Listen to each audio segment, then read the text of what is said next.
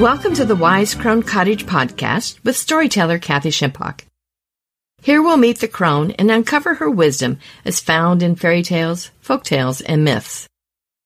For it is true that stories, as it is with many people, become better as they grow older.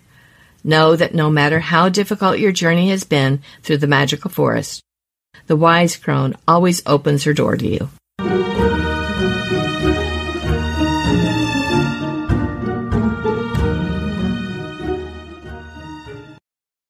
In the wake of insurgents overtaking the U.S. Capitol in pursuit of a big lie, this episode explores the truth that is found in stories. I'll start by reading a Spanish tale entitled Falsehood and Truth. Next, we'll look at those folk tales that provide a context to current events. Finally, I'll tell you a more positive counterpoint to the first tale. It's the Yiddish folk tale of truth and story.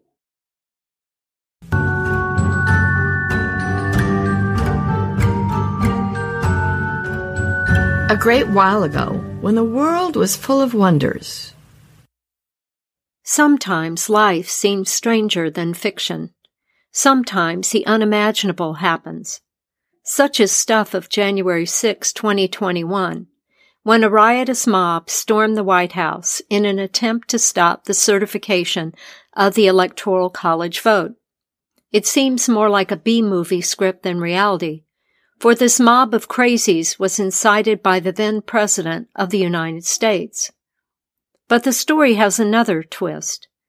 These outliers acted because of a string of lies told by the leader of the free world and stoked by hate groups and conspiracy theorists who believed alien lizard folks controlled our government.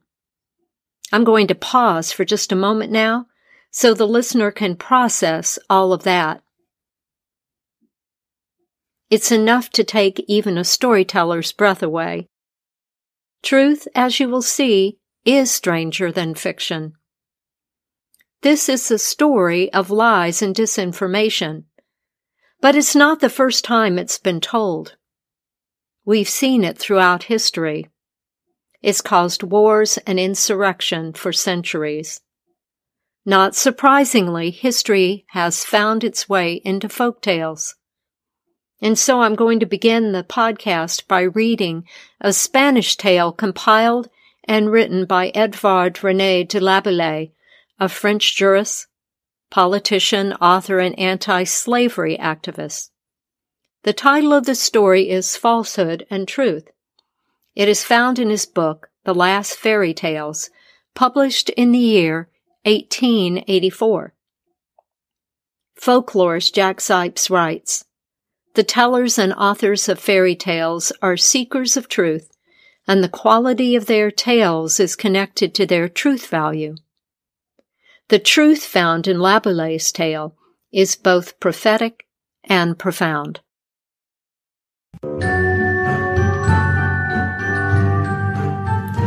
But now, a story. Not in my time, not in your time, but in the wise crone's time. Falsehood and Truth, an old Spanish fable. In olden times, falsehood and truth agreed to live together like a pair of friends. Truth was a good soul, simple, timid, and confiding. Falsehood was plausible, brilliant, and dashing. One commanded, and the other always obeyed. As may be supposed, everything went on smoothly in such a delightful partnership. One day, falsehood suggested to truth that it would be well to plant a tree that would give them blossoms in spring, shade in summer, and fruit in autumn. Truth was pleased with the plan, and the tree was set out directly. No sooner had it begun to grow than falsehood said to truth, Sister, let us each choose a share of the tree. Possessions held too closely in common breed strife. Short accounts make long friends. There are the roots, for example. It is they that support and nourish it. They are sheltered from the wind and the weather. Why do you not take them? To oblige you, I will content myself for my part with the branches that grow in the open air, at the mercy of birds, beasts, and men, wind, heat, and frost. There is nothing that we would not do for those we love. Truth, abashed by such goodness, thanked her comrade and burrowed underground to the great joy of falsehood, who found himself alone among mankind and able to reign at his ease. The tree shot up fast. Its great boughs spread shade and coolness far and wide. It soon brought forth blossoms fairer than the rose. Men and women hastened from all sides to admire the marvel. Perched upon the topmost branch, falsehood harangued them and soon charmed them with his honeyed words. He taught them that society is nothing but falsehood, and that men would be ready to tear each other to pieces if they always spoke the truth. There are three ways to succeed here below, added he, by simple falsehood, as when the vassal says to his lord, I respect you and love you, by double falsehood, as when he exclaims, May the thunderbolts of heaven fall on me if I am not your most faithful servant. And by triple falsehoods, as when he repeats, My goods, my arm, and my life are all my lord's, and then deserts his master at the moment of danger. The good apostle gave these lessons in so airy a manner, and illustrated them by such fine examples, that all who heard him were intoxicated with his words. They jeered at those who did not applaud, and even began to doubt themselves. For a hundred leagues around, nothing was talked of but falsehood and his wisdom. It was proposed to make him king. As to good truth, who lay crouching in her den, no one gave her a thought. She might die forgotten. Abandoned as she was by all, she was forced to live on whatever she could find underground. And while falsehood was enthroned among verdure and flowers, the poor mole gnawed the bitter roots of the tree she had planted. She gnawed them so deep that one day, when falsehood more eloquent than usual was addressing an innumerable multitude, the wind rose slightly and suddenly blew down the tree that no longer had any roots to support it. The branches in their fall crushed all who were beneath them. Falsehood escaped with an injured eye and a broken leg, which left him lame and squinting, which was coming off cheaply. Truth, suddenly restored to light, rose from the ground with disheveled hair and a stern countenance, and began harshly to rebuke those about her for their weakness and credulity. No sooner had he heard her voice than falsehood cried, Behold the author of our ills, the one who has destroyed us, death to her! Upon which the people, armed with sticks and stones, gave chase to the unhappy woman and thrust her again into the hole, more dead than alive. Having done this, they quickly sealed it with a large stone that truth might never more arise from her tomb. However, she still had a few friends, for during the night an unknown hand traced the following epitaph upon her stone. Here lies truth, slain not by disease, but by the cruel world, that naught might reign in it but falsehood and disloyalty. It is falsehood's smallest fault not to suffer contradiction. The friend of truth was hunted down and hung as soon as found. Dead men only never grumble. To be better assured of his victory, falsehood built him a palace over the sepulchre of truth. But it is said that sometimes she turns in her grave, and thereupon the palace crumbles like a house of cards, and buries beneath its ruins all who dwell therein, both innocent and guilty. But men have something else to do than mourn their dead they fall heirs to their inheritance. The people, those eternal dupes, each time rebuild the palace with greater splendor than before, and falsehood, lame and squinting, reigns there, to this very day.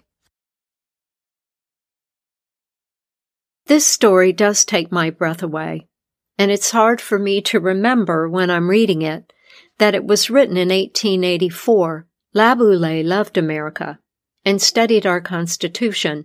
He had the idea for the Statue of Liberty. He believed the French should present a statue representing liberty as a gift to the United States. It was a symbol for the very ideas then suppressed in his country by Napoleon III. But the story could have easily been written about Adolf Hitler or any other number of dictators throughout the years. And it fits perfectly the events of January 6th, when five people died and 140 were injured.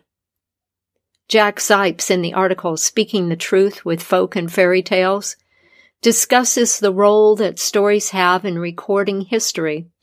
While Laboulaye was powerless to bring forth the social change that he desired, he was able to share his opposition through his writing.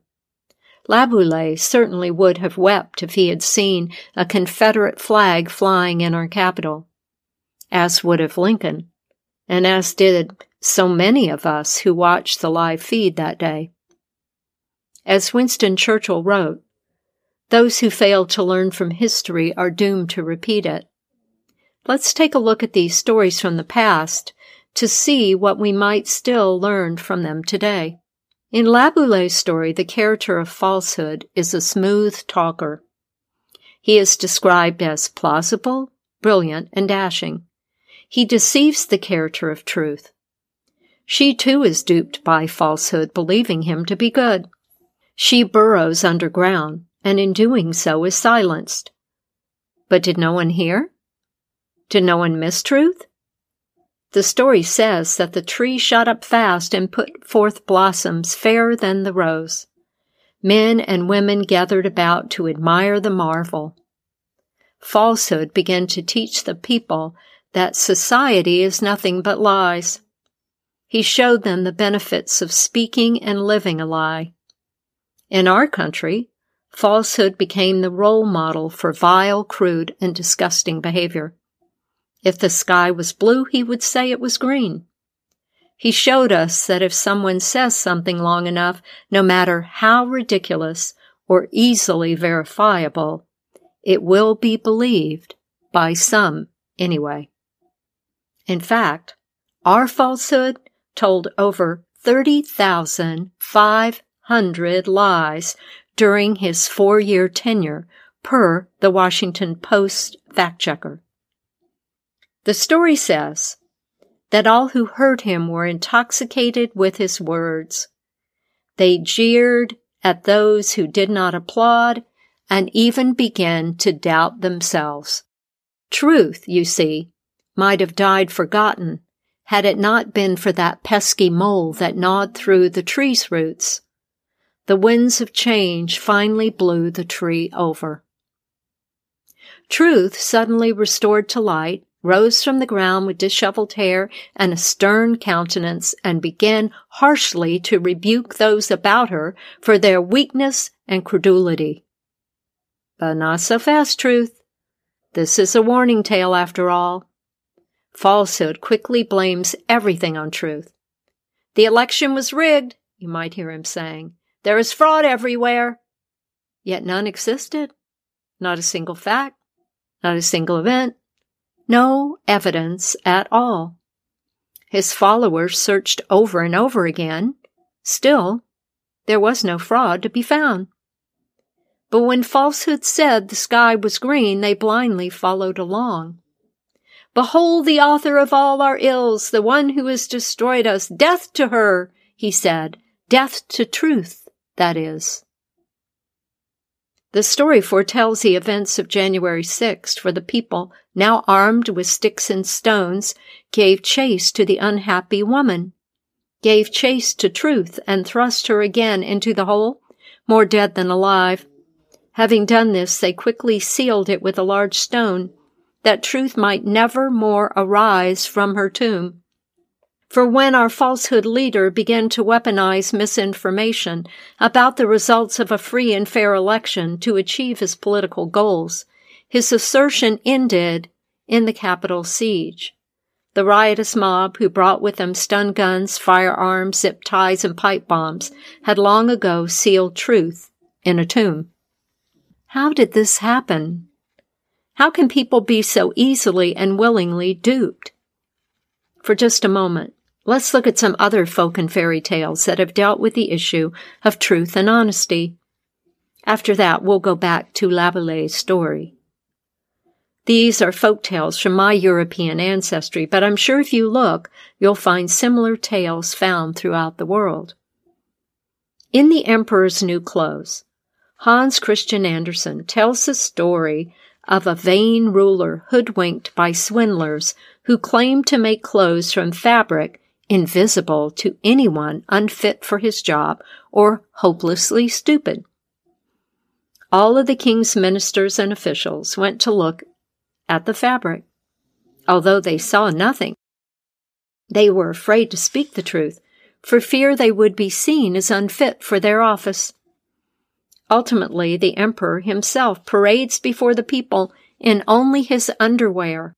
All the emperor's cronies continue to flatter him and carry his invisible train. Goodness! How splendid His Majesty looks in the new clothes! What a perfect fit! they all exclaimed. What a cut! What colors! What sumptuous robes! They spread the lies with their words and actions. The only one who speaks out is the innocent child. But the emperor has nothing on at all, a little child declared. Clearly, it's the archetype of truth coming up from the ground. Maria Tatar writes that it takes an innocent child to divine the truth that His Majesty is unable to discern is a reminder of the stultifying effects of social proprieties and the way in which culture and civilization produce duplicity and hypocrisy. We might see these officials in the eight U.S. senators and 139 House members who voted against the certification of the election results. The election was stolen, they cried but they might as well have said, The fabric is lovely, I see it so clearly, for they knew there was no fraud at all. They merely feared to be viewed as unfit for their office or categorized as stupid by an angry mob. Yes, he isn't wearing anything at all, the people shouted at last. And perhaps the officials and even the emperor himself felt a bit uncomfortable, for it seems that everyone was right. But as the story ends, the emperor thought, I must go through with it now, parade and all. And he drew himself up all the more proudly, while his chamberlains walked after him, carrying a train that wasn't there. The sky you see to them is still green after all. Another way people are entrapped by lies is found in the story The Pied Piper of Hamelin. This story is believed to be based on an actual historical event occurring perhaps in 1284 during the time of the Black Plague. There are multiple variants, but the Grimm brothers version is perhaps the best known. The town of Hamelin is infested by rats. A charismatic man came to town claiming to be able to rid it of this vermin. He's the only one who could, you see. As the story says, the citizen struck a deal, promising him a certain price. The rat catcher then took a small fife from his pocket and began to blow on it. Rats and mice immediately came from every house and gathered around him. When he thought he had them all, he led them to the river Weser, where he pulled up his clothes and walked into the water. The animals all followed him, fell in, and drowned. But sadly, the citizens lied and refused to pay the piper his due. The Pied Piper returned in anger to play for the town's children. He sounded his fife, the story says, in the streets, but this time it wasn't rats and mice that came to him, but rather children, a great number of boys and girls from their fourth year on. Among them was the mayor's grown daughter. The swarm followed him and led them into a mountain where he disappeared with them. What can be learned from this story? Certainly, it's a tale that brings terror to parents, worried about the safety of their children. But this tale can equally be seen as how easy it is for people to follow a charismatic leader, those who were ensnared by the lies of others, the Germans who followed Hitler, the followers of Jim Jones. When a skilled piper appears, it's easy for some to follow blindly into another world. But this didn't start with the piper. It began long before with the deception of the citizens, for you see, lies have consequences. Now we have two explanations for an angry mob found in these tales. One sees the lies continuing in the words and actions of complicit sycophants. The others show how easily cult followers can be led, even if it means they walk off the cliff or into the river of destruction. Now let's see how the story of falsehood and truth ends. Truth is now entombed, but she still has some friends. One writes an epitaph upon her gravestone. The words cry out that truth was slain by a world at the reign of falsehood and disloyalty. Or as T.S. Eliot might proclaim, this is how democracy ends, not with a bang, but a whimper.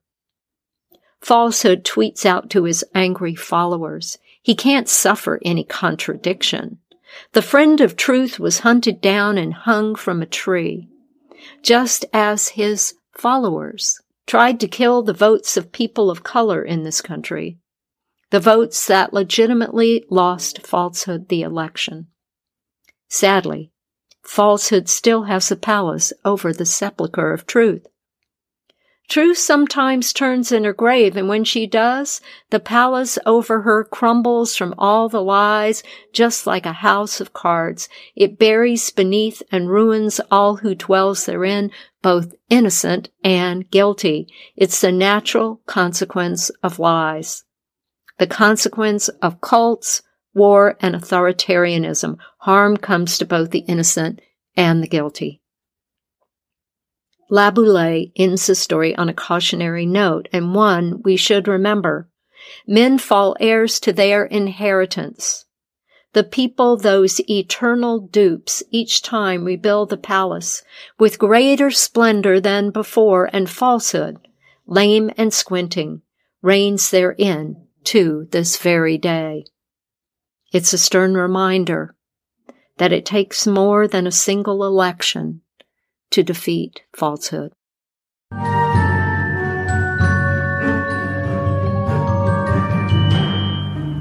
You may be wondering how I know these old stories, but that is a story for another day. The moral of the story is Fortunately, Laboulaye doesn't have the last word. There's one final folk tale for us to review, and I'd like to tell this story to you now. Its title is Truth and story. Long ago, when people lived from the land and rarely ever ventured far away from home, there were only a few brave enough to do so. One was the peddler who made his living sharing his wares with others. There was the musician, sometimes the juggler, and there were at least two others. One was a man, tall and lanky, who made his way into the town square with his chest jutted out, walking confidently. And when he got to the center, he began to speak loudly, sharing his wisdom with other people. But instead of listening, they turned and left. The women covered the eyes of the young children, scurried into their houses, slammed the door and the windows, and locked them all shut. The old men walked straight up to the man and looked him up and down and up and down and frowned and turned away. The young girls saw him only out of the corner of their eye and giggled to themselves as they watched him. The only ones who were left were the young boys who taunted him, throwing rotten tomatoes and vegetables at him. And in the worst case, they would let their dogs loose to chase him out of town. Well, on this day, it was the saddest of days, for the man had just been chased out of town. Out of breath, he ran and ran until he got to the river and thought he was finally safe and then he laid down on the cool grass, stretching his long arms and legs and looking up as the clouds floated by. A tear fell from the corner of his eyes. Oh, me, he said. I don't know what to do. What am I going to do? I have knowledge. I have information to help the people, but they won't listen to me. How, how can I get their attention? May, maybe my time has passed. Maybe I'm just too old. Maybe I need to give up. No. It wasn't long before he heard cheering in the town he just left, and he was so curious that he decided to carefully make his way back, jumping from tree to tree and peeking out around to see what he could see. And what he saw was amazing to him. For in the center of the town square was a beautiful older woman. She had long, flowing white hair in beautiful curls and her clothes looked as if it had come from places that he had never seen before, embroidered with unusual patterns and designs and fabrics that were rich velvets, silks from faraway lands. He couldn't imagine how she got all that. And on her head was a, a big hat with a red plume but when she came to town, everyone left their houses.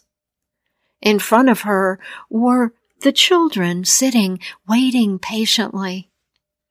And then there were the mothers and the older children and the older citizens sitting on chairs. Behind them were the men. All were in rapt attention. You could hear a pin drop. When she began to speak, he could see that there were times where the people were laughing and other times they were crying. There were smiles. Some of them even got up to dance. It seemed like maybe they were singing. And when she got through, they all jumped to their feet and applauded her. And he could see that they laid out a large banquet in her honor. oh, me. Oh, me. Some people have all the luck, he said. Look at her. She comes and they all come out and me. Oh, they, they sic the dogs on me. Uh, I, I can't do this anymore. I'm just gonna give up. And he slid down the base of the tree, hugged his knees, curled up into a ball and began to sob. Time passed, and he heard some rustling and looked up, and can you believe it? There in front of him was that beautiful woman. Can I help you? She said. I heard you crying. I could tell. I know what they did to you today. I am so sorry. Can I help you at all?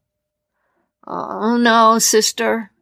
No, sister, you can't help me. They love you, but I have things I could make their lives better, but they won't listen to me.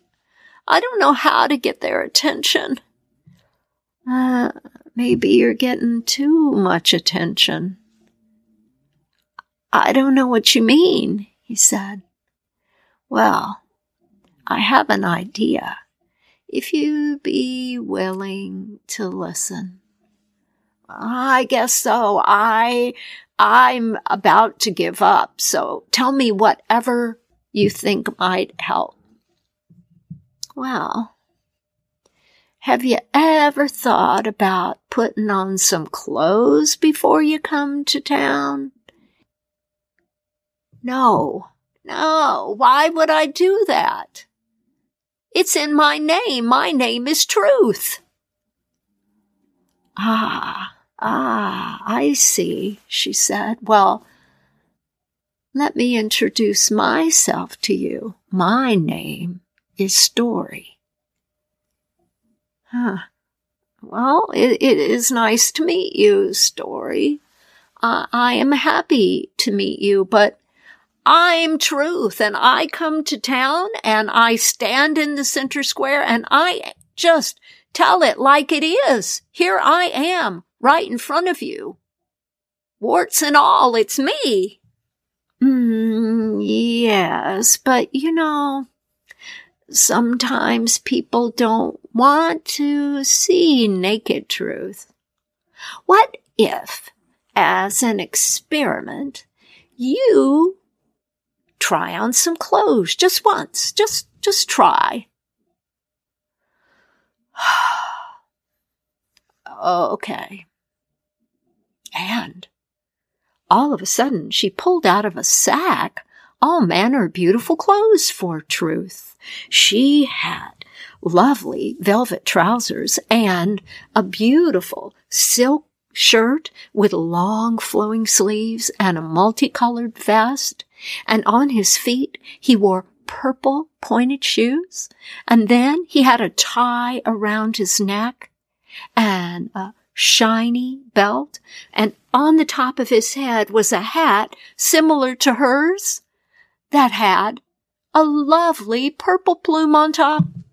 And truth to be told, Truth looked mighty fine all dressed up. Well, they decided to try it out just once. So the two of them together went to the next town. And when everyone saw that Story was there, oh, they all came out of their houses and they gathered around her with happy anticipation. And she began speaking. And after a while, she looked over at Truth and paused. And Truth began to fill in. And then story continued a little while longer, and then truth shared some more. And they continued like that until the end. And when they finished, can you guess what happened? All of the people in the audience stood on their feet and cheered, and a big banquet was laid out in their honor, and Truth was finally able to fill his empty belly. Well, it went so well they decided to continue like this. And so they went from village to village together. And after a while, when truth would begin speaking, Story could finish his sentence.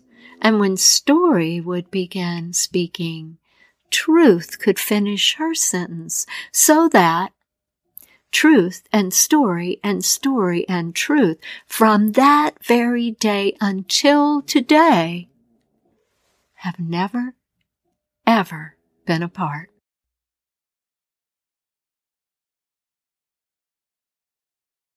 In this Yiddish folk tale, the moral is that the old stories contain truth. This isn't about factual truth, but about the virtue of truth. Truth is transcendent. It contains universal principles. We hold these truths to be self-evident our founding fathers said. This includes life, liberty, and the pursuit of happiness. Truths are universal. They seek to bring everyone to a single moral compass, that is, a single reality or world view. This is not about what facts or theories are true, but about inalienable rights. The storyteller knows that people learn truth best when it is shared in a way that brings people together. It's not about presenting facts and figures. It's not about sharing theories.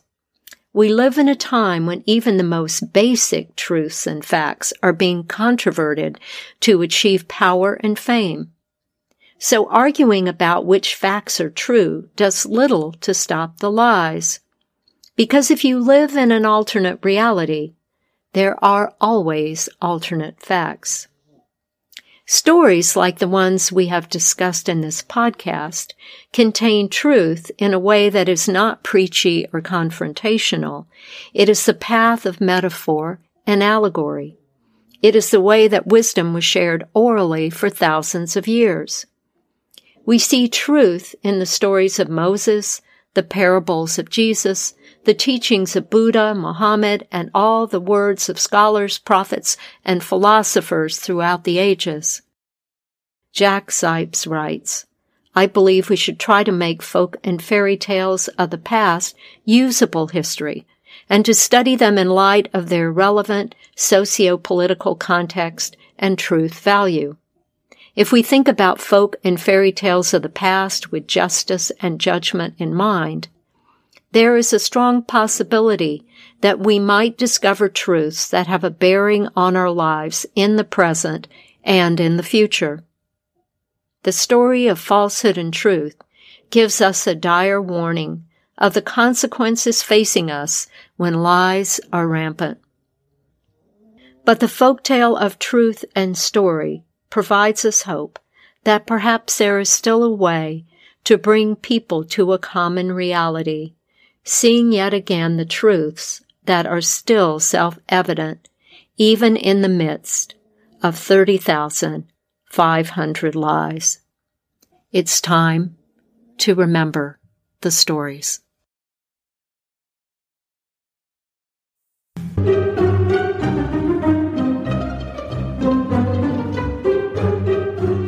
The wise crone knows it's time for you to leave. Your journey home takes you back through the forest. It may at times be difficult, but no fear. Her final words to you are, remember to stay on the path. Do not leave the path no matter what you see or experience. And so it was, and so it is.